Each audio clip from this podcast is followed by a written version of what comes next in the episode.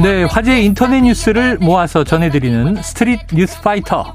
자, 오늘 박지원 뉴스캐스터와 함께하겠습니다. 어서 오세요. 안녕하세요. 자, 이거 특이한 소식이에요. 보통 시민들이 신고를 해주면 경찰은 이제 못 보던 것을 어, 확인하게 되니까 고마워하곤 하잖아요. 그렇죠. 근데 경찰이 신고자에게 그만해달라. 자, 오늘은 여기서 그만하면 안 될까요? 어, 이런 말이 나왔다. 네. 이게 어떤 일이에요?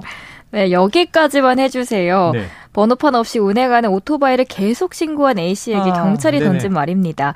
한 유튜브 채널에서 무판 오토바이 검거 1일 최다 기록 갱신했습니다. 아이고. 라는 제목의 영상이 게시되면서 무려 33만 명이 넘는 조회수가 현재 찍히고 있습니다. 네네. 영상에는 해당 채널을 운영하는 유튜버가 부산에서 번호판 없이 주행하는 오토바이를 신고하는 모습이 담겼고 네. 이 외에도 계속해서 도로교통법을 어긴 오토바이를 적발하면서 어. 112에 신고를 하는 모습이 나옵니다. 네네. 그런데 이런 와중에 한 지구대 경찰관으로부터 연락을 받습니다. 어. 신고는 감사하지만 계속 이렇게 신고를 하시면 우리가 이거를 모두 처리를 할 수가 없고요. 음. 운행 중인 순찰차 4대로도 업무를 할 수가 없다라고 전합니다. 네. 여기에 대해서 유튜버는 가용 순찰차가 4대라고 하지만 주변에 지구대 많지 않냐라고 반문을 했더니 네. 말을 조금 얼버무리면서 오늘은 제발 여기까지만 하면 안 될까요?라고 어허, 요청했다고 네. 합니다. 통화를 공개한 유튜버는 인력이 부족하면 인근 지구대에 지원 요청을 하면 된다고 주장하면서 경찰의 요청을 거절한 채 오기가 생기자 밤새 신고를 이어갔습니다. 아이고, 네. 그래도 영상 속의 경찰관들도 출동이 다소 늦어지기는 했지만 신고를 최대한 처리하는 모습을 보이면서 영상을 본 누리꾼들은 번호판 미부착이 이렇게나 많다니 진짜 놀랍네요. 음. 그만하라는 경찰은 업무 태만 아니냐 등 경찰을 비난했습니다. 네. 반면 일부는 경찰이 종일 이것만 단속할 수는 없다. 귀찮아하는 게 아니고 다른 중요한 범죄보다 우선순위가 떨어지는 거니 어쩔 수 없는 거다 등의 다양한 반응을 현재 보이고 있습니다. 그건 다 이해는 돼요. 네, 이 양쪽 다. 유튜버 분은 작정하고 그냥 오토바이만 하루에 뭐 수십 건 수백 건 눈에 띄는 대로 네. 유튜브를 하는 입장이고 시민 고발 입장에선 긍정적인 측면도 있지만 경찰의 입장에선 소화할 수 있는 포화 상태를 넘겼다. 네. 그렇죠. 왜냐하면 이게 이것만 단속하는 게 아니라 그렇죠. 다양하게 예, 있으니까. 주요 범죄가 신고가 들어오면 또 긴급 출동해야 되는 경우도 있을 테니까요. 자, 조금 이게 경찰은 또 경찰대로 좀 소화, 수용 능력을 키워야 될 것 같고 음. 유튜버 분도 좀 숨을 고르시면 좋을 것 같다 이런 네. 생각을 해봅니다. 자, 이 렌트카의 경우에는요, 번호판에 허, 하 이렇게 써 있어서 그렇죠. 앞에 이렇게 차를 보다가 요 글자가 있으면 어 렌트카구나 이렇게 생각을 한단 말이에요. 자 번호판이 이제는 연두색도 나온다고 하는데 지금 파란색 변- 번호판은 우리가 어 전기차다 이렇게 안- 네. 알거든요.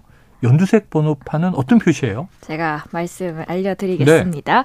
7월부터 법인차에 연두색 번호판이 적용이 아. 됩니다. 가끔 도로에서 페라리, 람보르기니, 뭐 맥라렌 등 3대 슈퍼카 브랜드 차량들 보이시죠? 종종 봅니다. 그런데 놀랍게도 10대 중 8대가량이 법인차라고 아, 합니다. 그래요? 슈퍼카가요? 네. 그래서 왜 그러지? 문제는 이를 사적으로 사용해도 겉모습으로는 구별이 어려워서 적발하는 게 쉽지 네네. 않았는데 이런 고가 수입차에 법인차가 많은 이유는 세제 혜택 때문인데요. 아, 개인 용도로 쓰면서 탈세에 온상이 된다는 지적이 꾸준히 나오면서 그 대책으로 연두색으로 칠한 법인차 전용 네네. 번호판 도입이 언급된 겁니다. 음.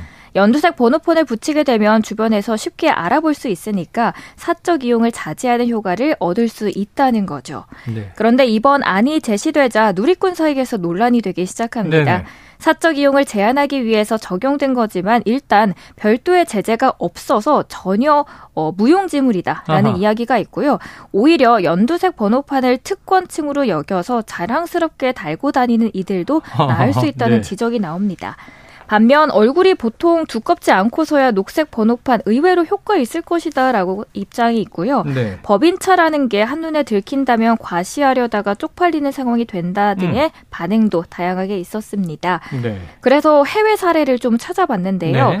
미국 국세청에 따르면 직원이 업무상 사용을 문서화하지 않으면 개인적 사용으로 간주를 하고 직원에게 과세급여를 부과합니다. 네. 반면 한국의 경우에는 지금 운행 일지가 없더라도 1,500만 원까지 법인 차량 비용 처리를 인정하고 있는 상황입니다. 그래요. 아이고.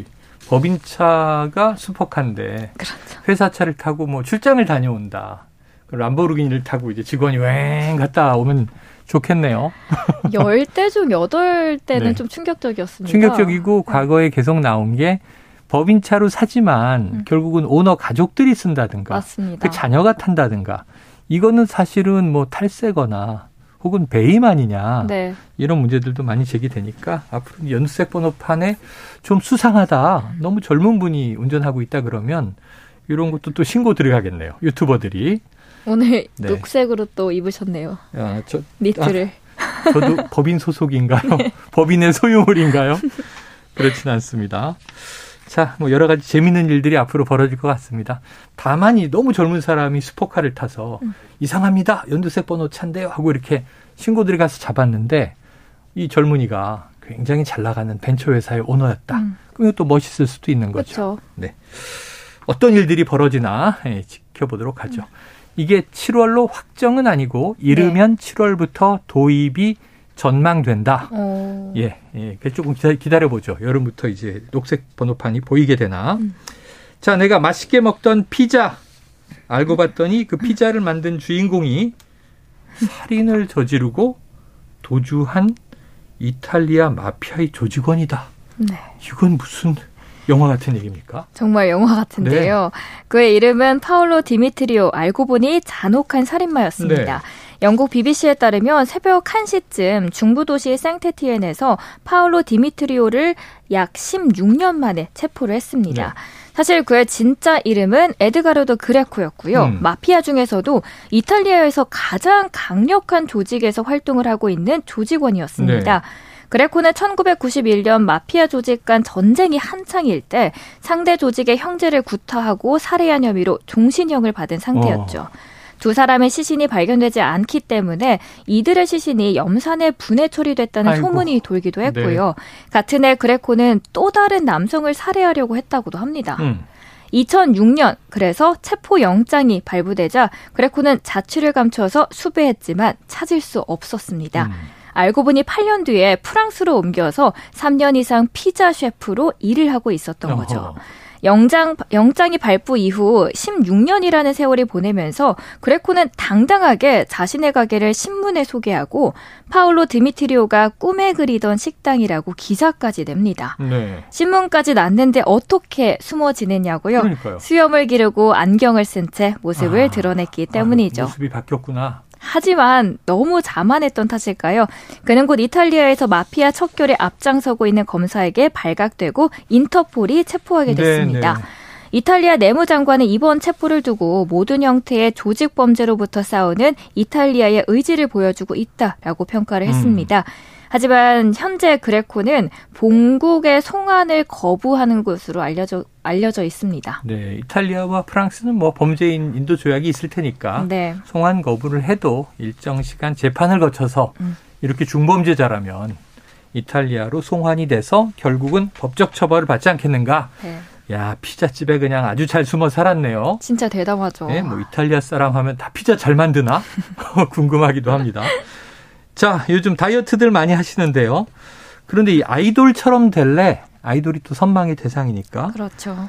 아이고, 이 죽음의 다이어트를 하는 청소년, 어린이 많아지고 있다고요? 네. 지난달 16일 방송인 김숙 씨는 소식좌 연예인으로 유명하죠. 박소은 씨와 산다라 박 씨가 이 딸기, 수박 한 입 등을 먹고 배불러 하거나 어. 체형을 비교하는 영상을 올렸다가 청소년 악영향을 지적하는 여론에 직면한 뒤 영상을 지우는 어. 일이 있었습니다. 네네네. 다이어트가 이렇게 아이들에게 영향을 미치고 있어서 더욱더 화제가 되고 있는데요. 음. 경기도 화성시에 사는 초등학생 6학년 학생은 키 145에 체중 30kg 정도가 됩니다. 네네. 또래보다도 마른 편인데 1년째 네. 다이어트 중인데 걸그룹 아이돌처럼 되고 싶다는 게 이 학생의 소망입니다. 어. 이 학생은 현재 하루 두 끼만 먹고요. 한 끼에 두 숟가락 남짓 밥만 먹으면서 음. 탄수화물은 극단적으로 줄이고 있습니다. 학생의 어머니는 아이에게 아이돌 언니처럼 되려면 잘 먹고 운동해야 한다라고 설득해보지만 도통 통하지 네. 않습니다. 최근 섭식 장애를 앓고 있는 10대가 늘면서 청소년 건강에 빨간불이 켜졌습니다. 어.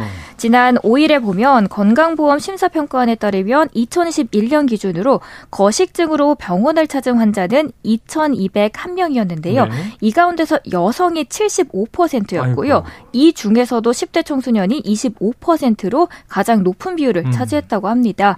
최근 5년간 70대 이상을 제외하고 가장 진료 인원이 많은 집단은 10대 여성으로 파악됩니다. 네. 트위터 같은 경우에는 최근에 뼈 말라, 뼈 보일 정도로 마른 문 또는 먹토, 먹고 토하기 같은 네네. 은어가 흔히 쓰이는 걸 볼 수 있습니다. 음.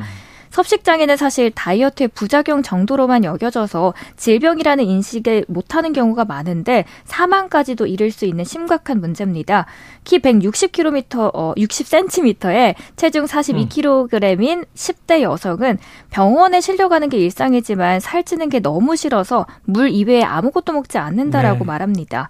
이처럼 병원에 가지 않는 아이들이 많다 보니 섭식장애 겪는 환자 숫자는 통계보다도 더욱더 많을 것으로 보고 있고요. 음. 누리꾼들은 여기에 대해서 그 전에 자기 자신을 먼저 사랑해줬으면 좋겠다. 키는 클 수 있을 때 키워놔야 음. 되는데 등의 반응을 보이고 있습니다. 전문가들은 사회적인 책임이 크다고 입을 모으고 있는데요. 네. 마른 몸이 선호되는 사회적인 분위기에서 청소년들은 주변 말 한마디에 상처를 받고 목숨까지 해치는 극단적인 다이어트에 빠져들게 된다라고 지적을 합니다. 음.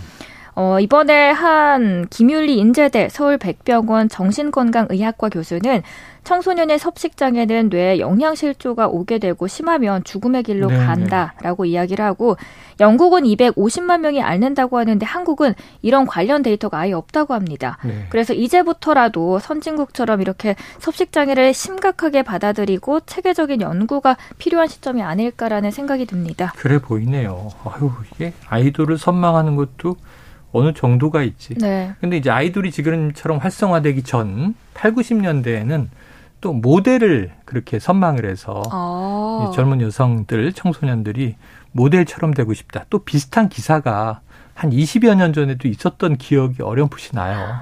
아, 다이어트는 네. 끊이질 않는 이슈네요, 그러면. 아, 그때도 얘기했는데 가장 아름다운 것 사람마다 뭐 미의 기준은 다 다르니까 음. 다양하겠지만 그래도 우리 사회에서 아름다운 것은 건강한 것이다. 네. 좀 이런 기준이 있었으면 좋겠습니다. 다이어트 안 하시죠? 매일이 다이어트지만 매일매일 새로운 다짐을 하고 있습니다. 네, 하고 계시군요. 알겠습니다. 자, 오늘 말씀 여기서 정리하죠. 지금까지 박지원 뉴스캐스터였습니다. 오늘 말씀 고맙습니다. 고맙습니다.